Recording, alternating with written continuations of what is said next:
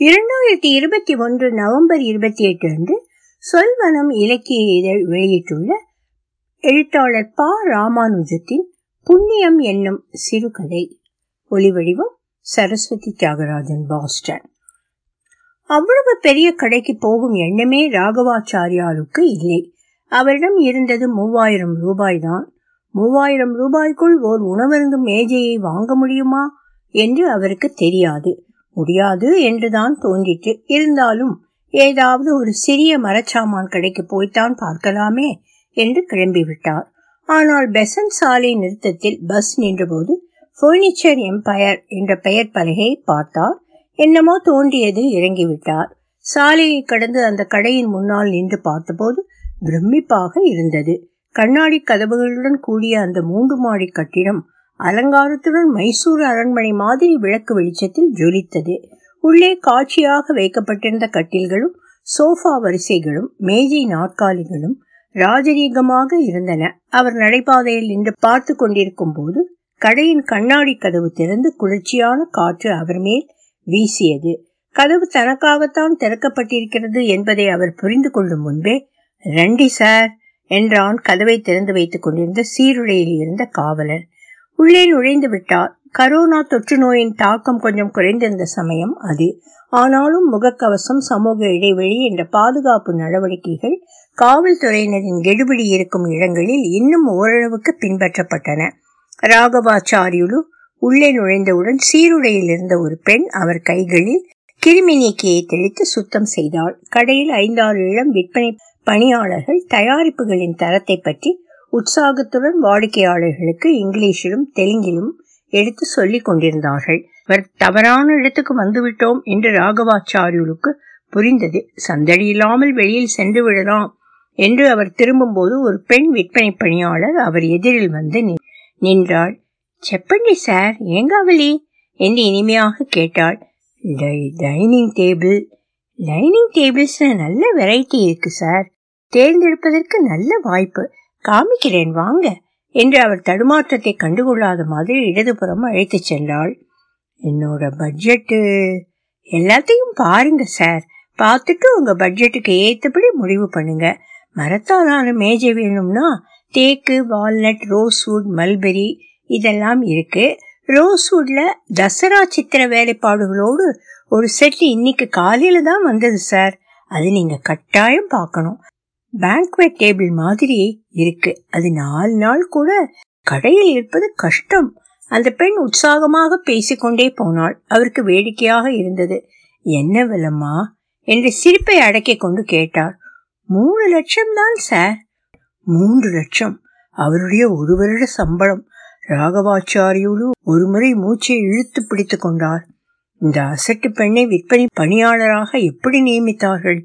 என் தரித்திர கோலத்துக்கும் மூன்று லட்சம் ரூபாய் பெருமானமுள்ள தசரா சித்திர வேலைப்பாடுகளுடன் கூடிய ரோஸ்வுட் பெருவிருந்து மேஜை செட்டுக்கும் பெருவிருந்து மேஜை செட்டுக்கும் எந்த சம்பந்தமும் இருக்க சாத்தியமில்லை என்பது ஒரு குழந்தைக்கு கூட தெரியக்கூடிய விஷயம் அல்லவா என்ன ஒரு முட்டாள்தனமான மதிப்பீடு. ரொம்ப சந்தோஷம்மா. ஆனா என் பட்ஜெட் மூவாயிரம் தான். மூவாயிரத்துக்கு டைனிங் டேபிள் செட் ஏதாவது இருக்குதா? அந்த பெண் இப்போது ராகவாச்சாரியுழுவை ஏற இறங்க பார்த்தாள். பட்ஜெட் என்னன்னு சொன்னீங்க சார்? முப்பதாயிரமா? மூவாயிரம் அம்மா. ராகவாச்சாரியுழுவின் குரல் அவருக்கே பரிதாபமாக ஒழித்தது த்ரீ தௌசண்ட் ருபீஸ் அவளுடைய புருவம் உயர்ந்தது. மூவாயிரம் ரூபாய்க்கு இங்க எதுவுமே இல்ல. சீஷம் மரத்துல ஒரு செட் இருக்கு. அதுதான் இருப்பதிலேயே மலிவானது. அதோட விலையே இருபத்தஞ்சாயிரம். சார் என்ற மரியாதை வெளிப்பாட்டை ஜாகிரதையாக தவிர்த்து பேசினாள். மன்னிக்கணுமா உங்களுக்கு தொந்தரவு கொடுத்துட்டேன். ராகவாச்சாரியுலு திரும்பி வாசலை நோக்கி நடந்தார் அண்ணா எங்க இப்படி? பின்னால் இருந்து குரல் கேட்டது திரும்பி பார்த்தார் யாரோ வைதீக காரியங்கள் செய்யும் வாத்தியார். தெரிந்த முகம் யாராக இருக்கும்? கூப்பிட்டவர் முகக்கவசத்தை நீக்கினார். என்னண்ணா அதுக்குள்ளையா மறந்துட்டேள்? நான் தான் சாம்ப சிவம் அடரே சாம்ப சிவராவா? ஒரு வருஷத்துல அடையாளமே தெரியாம மாறி போயிட்டியப்பா. பஞ்சக்கச்சம் வேஷ்டி குடுமி விபூதிப்பட்டை குங்குமம். இது என்ன வேத பண்டிதர் கோலம்? அவரும் சாம்பசிவராவும் தனியார் பள்ளிக்கூடம் ஒன்றில் பத்து வருடங்களுக்கு மேல் ஒன்றாக வேலை செய்தவர்கள். அவர் தெலுங்கு வாத்தியார் சாம்பு சமஸ்கிருத ஆசிரியர். கரோனா ஆரம்பித்து நான்கு மாதங்களுக்குள் சாம்புவுக்கு வேலை போய்விட்டது. ஆன்லைன் போதனை வந்தது. இவ்வளவு ஆசிரியர்கள் அவசியமில்லை என்று ஆட்குறைப்பு செய்தார்கள். ராகவாச்சாரியலு பதவியில் மூத்தவர். இருபத்தைந்து வருடங்களாக அதே பள்ளியில் இருப்பவர். அதனால் தப்பித்தார். சாம்பசிவராவ் எவ்வளவோ கெஞ்சி பார்த்தார். கல்லில் நார் உரிப்பவரிடம் அது எழுபடவில்லை. இது என்ன வேத பண்டிதர் கோலம் சாம்பு? உட்காண்டு பேசலாம் அண்ணா. வாத்சல்யத்துடன் அவர் கையை பிடித்துக்கொண்டு லவுஞ்சுக்கு அழைத்துச் சென்றார். இருவரும் ஒரு சோஃபாவில் உட்கார்ந்து கொண்டனர். நன்னா இருக்கேடா அண்ணா. ஒரு குறையும் இல்லை சாம்பு.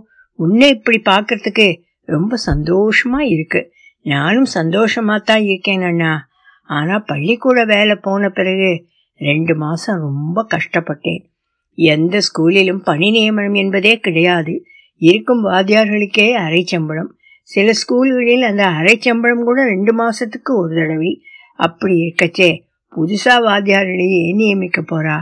அஞ்சு பேரு அம்மா ஆம்பளையா ரெண்டு குழந்தைகள் நான் ரெண்டு வேளையாவது சாப்பிடணும் இல்லையா?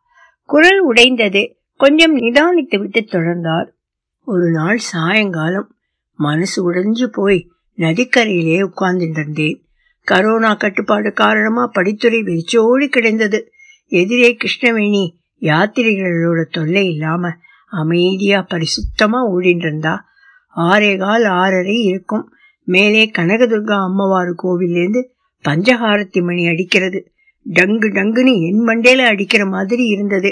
அம்மாவாரு கேக்குறா ஏண்டா சாம்போ முட்டாளாடா நீ? எம்ஏ வரைக்கும் சம்ஸ்கிருதம் படிச்சிருக்கே. கொஞ்ச காலம் சீதா நகரத்திலே வேத அத்தியனம் வேற பண்ணி இருக்கே அது போடாதாடா உனக்கும் உன் குடும்பத்துக்கும் சாப்பாடு? இங்கே எதுக்கு வெட்டியா உட்கார்ந்துட்டு இருக்கே? ஏதோ பொட்டில் அடைஞ்சு சொன்ன மாதிரி இருந்தது. அண்ணா நிமிர்ந்து பார்க்கிறேன். இந்திரகீலாத்திரி உச்சியில அம்மாவாரு கோவில் விமானம் பங்காரமா ஜொலிக்கிறது. தவடையிலே போட்டுண்டேன் கிருஷ்ணாவில ஒரு முழுக்கு போட்டுட்டு கிளம்பினேன். பதினஞ்சு நாள் அசுர பயிற்சி பண்ணினேன். பிறகு வைதீக காரியங்கள்ல இறங்கிட்டேன். ஒரு பௌராணிகன் பிரவச்சனம் பண்ற மாதிரி அற்புதமா சொன்னேன் சாம்பு. தாயார் உன் நாக்கிலேயும் இருக்காப்பா. நீ வகுப்பறையில் இருந்து குழந்தைகளுக்கு கற்பித்து எழுச்சி ஊட்ட வேண்டியவன். என்ன பண்ணறது? அவளுக்கு அதிர்ஷ்டமில்லை. சரி இப்ப நன்னா இருக்கியோ இல்லையோ? ஒரு குறைவும் இல்லை அண்ணா. ஒன் டவுன் பார்த்த சிவன் கோவில் தெரியுமோ இல்லையோ? அங்க பூஜாரியா இருக்கேன். ஒருவேளை நான் இன்னொரு வேளை வேறொருத்தர். தவிர கல்யாணம் ஆப்தீகம் எல்லாம் பண்ணி வைக்கிறேன். தினமும் சாயங்காலம். இந்த மாதிரி நாலு பெரிய கடைகளில் பூஜை. ஸ்கூல்ல வாங்கின சம்பளத்தை விட அஞ்சு மடங்கு அதிகமாக வருது அண்ணா. அதை விட மனசுல தைரியம் நிறைய இருக்கு. என் தாயார் கனகதுர்கா கூட இருக்கான்ற தைரியம். சரி உங்களை பத்தி சொல்லுங்கோ. அதே ஸ்கூலா? ஒழுங்கா சம்பளம் கொடுக்கிறாளா? ராகவாச்சாரியலு தலையசைத்தார். கிட்டத்தட்ட ஒரு வருஷம் பாதி சம்பளம் கொடுத்தா இப்ப எழுபத்தஞ்சு சதவீதம் கொடுக்கறா. ஆறு மாசம் கழிச்சு முழு சம்பளமா கொடுக்கறேன்னு சொல்லி இருக்கா எல்லாம் சரியாயிடும். கரோனா பலவீனமாயின்னு இருக்குது இல்லையா? எப்படி சமாளிக்கிறீள் அண்ணா நான் ஒரு குறைவும் இல்லை சாம்பு. பாரதி நகர் தெரியுமோ இல்லையோ? அங்க மார்வாடிகள் அதிகம். அவ ஒரு சின்ன ராமர் கோயில் கட்டியிருக்கா. அங்க அர்ச்சகம் பண்றேன். அதுக்காக திருதண்டி சின்ன ஜெயர் சுவாமி கிட்டே போய் சமாஷயனம் பண்ணின்றேன். கார்த்தால ஆறுலேருந்து எட்டு வரைக்கும் கோவில் அப்புறம் ஸ்கூல் திரும்பவும் சாயங்காலம் கோவில். மார்வாடிகள் பெரிய மனசோட மாசம் பத்தாயிரம் கொடுக்கறா. ஸ்கூல் சம்பளமும் வருது. ரெண்டு பேருக்கு எதேஷ்டம் கிட்டத்தட்ட அறுபது வயசுல பெருமாளுக்கு கைங்கரியம் பண்றதுக்கு ஒரு வாய்ப்பு வந்திருக்கு பாரே. எனக்கு என்ன சொல்றதுன்னு தெரியல. சரி இங்கே எதுக்கு வந்தேன்னா ஏதாவது வாங்கணுமா? ஒரு மூவாயிரம் ரூபாய சட்டப்பையில் போட்டு டைனிங் டேபிள் வாங்க வந்தேன். இது எனக்கு ஏத்த இடம் இல்லைன்னு எனக்கு தெரியும். இருந்தாலும் உள்ள நுழைஞ்சேன். இப்ப தெரியறது எதுக்கு வந்தேன்னு. இங்க வரலன்னா உன்னை பார்த்துருக்க முடியுமா சாம்பு? டைனிங் டேபிளா ஆமா சாம்பு. எங்க ரெண்டு பேருக்குமே மூட்டு வலி வந்துடுத்தோ. தரையில உட்காந்துட்டு சாப்பிட முடியலே. நமக்கெல்லாம் பட்ஜெட் சந்தை தான் சரியான இடம் அண்ணா. சல்லபல்லி பங்களா தாண்டி பழைய பஸ் நிலையம் எதிரில் ஒன்று இருக்கு. அங்க பார்க்கலாம். இல்லைன்னா ஓஎல்எக்ஸ் ஓஎல்எக்ஸா அப்படின்னா பழைய சாமான்கள் கடைன்னு வச்சுக்கோங்களேன். ஆனா ஆன்லைன் கடை நன்னா கிடைக்கும். இந்த உரையாடல் ஆரம்பித்த சில வினாடிகளில் முகக்கவசம் அணியாத ஒரு நடுத்தர வயது மனிதர் தன் பெரிய உடலை தூக்க மாட்டாமல் தூக்கி கொண்டு மாடியிலிருந்து இறங்கி வந்தார். மாடிப்படியிலிருந்தே இந்த இருவரையும் பார்த்துவிட்ட அவர் அமைதியாக அவர்கள் பின்னால் இருந்த ஒரு சோஃபாவில் அமர்ந்தார். உரையாடல் முடியும் சமயத்தில் பொறுமை எழுந்திருந்தார். அபே ரமாதேவி புல்லுவு என்று உரத்த குரலில் ஒரு விற்பனை பணியாளருக்கு உத்தரவிட்டார். சாம்பசிவராவ் சாவி கொடுத்த பொம்மை போல் டக்கென்று எழுந்து நின்றார். நமஸ்காரம் சார். பூஜை முடிஞ்சாச்சு. நீங்க ஏதோ காத்திருக்க சொன்னேனாம் பாப்பா சொல்லித்து இங்க வந்தா என் பழைய நண்பர் ராகவாச்சாரியுலு காரு இருந்தார். அவரோட பேசிட்டு இருந்தேன். ராகவாச்சாரியுலு எழுந்து நின்று கை கூப்பினார். அண்ணா இவா கடைக்கு சொந்தக்காரா? என்று சாம்பசிவராவ் அறிமுகப்படுத்தி வைத்தார். வங்கதாரு ராம்மோகன் ராவ் காருன்னா எல்லாருக்கும் தெரியும். எம்ஜி ரோட்ல வங்கதாரு ஜுவல்லர்ஸ் பார்த்திருப்பேளே இவாளோட கடைதான் தவிர சாலு பந்துலு காரு சாலண்டி என்று அவரை இடைமறித்தார் ராமு ராம் மோகன் ராவ் நான் புராணம் எந்துக்கோ சத்யநாராயண சுவாமி புராணம் சொன்னாலும் சொல்ற உமக்கு புண்ணியம் கேட்கிற எனக்கு புண்ணியம் சரி ఆచార్యులు గారు ఏం చేస్తున్నారు கேட்டுவிட்டு ராகவாச்சாரியுவை அளவெடுப்பது மாதிரி பார்த்தார் அண்ணா ஸ்கூல் வாத்தியார் தெலுங்கு சம்ஸ்கிருதம் ரெண்டிலும் பண்டிதர். இதற்குள் ராம் மோகன் ராவின் மகள் ரமாதேவி அங்கு வந்து சேர்ந்தாள். பந்துல்காரோ புதுசா ஒரு யூனிட் ஆரம்பிக்கிறோம். டாப் ஃப்ளோர் ஒரு சின்ன பூஜை பண்ணி திறக்கலாம்னு உத்தேசம் என்றார் ராம்மோகன் அதுக்கென்ன? பண்ணிட்டா போச்சு. தீஸ்கெல்லம்மா என்றார் மீறு கூட ரண்டி என்றார் சாம்பு. ரமா செய்யட்டும் சுவாமி. மொத்த கடைக்கும் அதுதானே சொந்தக்காரி ஆக போகுது. நீங்க போய் ஆரம்பியுங்கோ பதி நிமிஷாலே வந்துடுறேன். வந்து கலந்துக்கிறேன். அவர்கள் சென்றதும் ராகவாச்சாரியோலு பக்கம் திரும்பினார். செப்பண்டி ஆச்சாரியுலு காரோ என்ன வாங்க வந்தீர்? இப்போது கடை மேனேஜர் சாஸ்திரியும் ராகவாச்சாரியுலுக்கு உதவி செய்ய வந்த பெண்ணும் முதலாளியின் பின்னால் வந்து நின்றார்கள். ஏமி லேதண்டி சும்மா. மென்று விழுங்கினார் ராகவாச்சாரியுலு. டைனிங் டேபிள் வாங்க வந்தார் சார் என்றாள் அந்த பெண். அப்படியா? தேர்ந்தெடுத்தாச்சா? இல்லை என்று இழுத்தாள். இன்னும் இல்லையா? உங்க பட்ஜெட் என்ன சார் ராகவாச்சாரியுலு வாய் திறக்கவில்லை. மூவாயிரம் சார் என்று தனிந்த குரலில் அந்த பெண்ணே சொன்னாள். மேனேஜர் சாஸ்திரி ராகவாச்சாரியலுவை ஆச்சரியத்துடன் பார்த்தார் ராம்மோகன் ராவ் சட்டைப்பையிலிருந்து ஒரு முகக்கவசத்தை எடுத்து அணிந்து கொண்டு ராகவாச்சாரியுலுவின் அருகில் வந்தார். ஆச்சாரியலு காரு என்கிட்ட ரெண்டு வருஷமா ஒரு செட்டு டைனிங் டேபிள் விற்காத இருக்குது. பொருள் நல்லதுதான் சீஷம் மரம் நல்ல வேலைப்பாடு. ஏனோ விற்கல. விலை மூவாயிரம் தான். காமிக்கிறேன் பாருங்க. பிடிச்சிருந்தா எடுத்துக்கங்க. எப்போதும் இருக்கும் கரார்த்தனம் இப்போதும் ஒலித்தது அவர் குரலில். மேனேஜரும் விற்பனை பணியாளரும் அவரை ஆச்சரியத்துடன் பார்த்தார்கள். அவருடைய கரார்த்தனமான குரலை கேட்டு அவர்கள் ஏமாந்து விடவில்லை. என்ன ஆகிவிட்டது முதலாளிக்கு என்று என்று கேட்பது மாதிரி ஒருவரை ஒருவர் பார்த்து கொண்டார்கள். இவ்வளவு தாராள குணம் திடீரென்று எங்கிருந்து வந்தது இவருக்கு? மா காலம்பரை அந்த ரோஸ்வுட் டேபிளுக்கு பின்னாலே ஒரு சீஷம் செட்டை நகர்த்தினோம் இல்லையா? அதை ஆச்சாரியுலுகாருக்கு காமி.